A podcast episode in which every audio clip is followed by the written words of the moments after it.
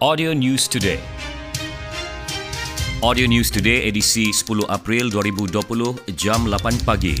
Penjara Sandakan mengambil inisiatif menghasilkan 2,000 peralatan perlindungan diri PPE bagi kegunaan petugas barisan hadapan Hospital Duchess of Kent HDOK Sandakan mengendalikan pesakit COVID-19.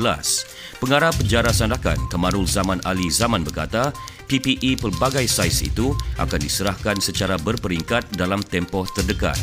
Setakat ini 160 pasang PPE sudah diserahkan kepada pengarah HDOK Sandakan Dr. Francis Paul. Menurut Kamarul Zaman kepada pemberita di Sandakan, PPE itu dihasilkan 10 banduan yang berkemahiran dalam bidang jahitan selain dibantu dua guru jahitan dalam kalangan kaki tangan penjara Sandakan dengan sasaran 200 PPE disiapkan sehari.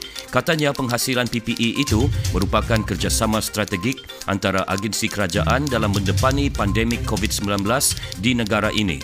Ia juga merupakan salah satu khidmat bakti banduan kepada masyarakat dan negara, terutamanya kepada petugas barisan hadapan di hospital.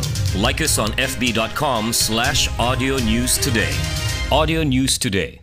Ini merupakan pesanan dari Jabatan Alam Sekitar Negeri Sabah. Orang ramai adalah dilarang melakukan pembakaran terbuka bagi mengelakkan anda dikenakan kompaun maksimum RM2,000 atau denda RM500,000 atau penjara 5 tahun atau kedua-duanya sekali.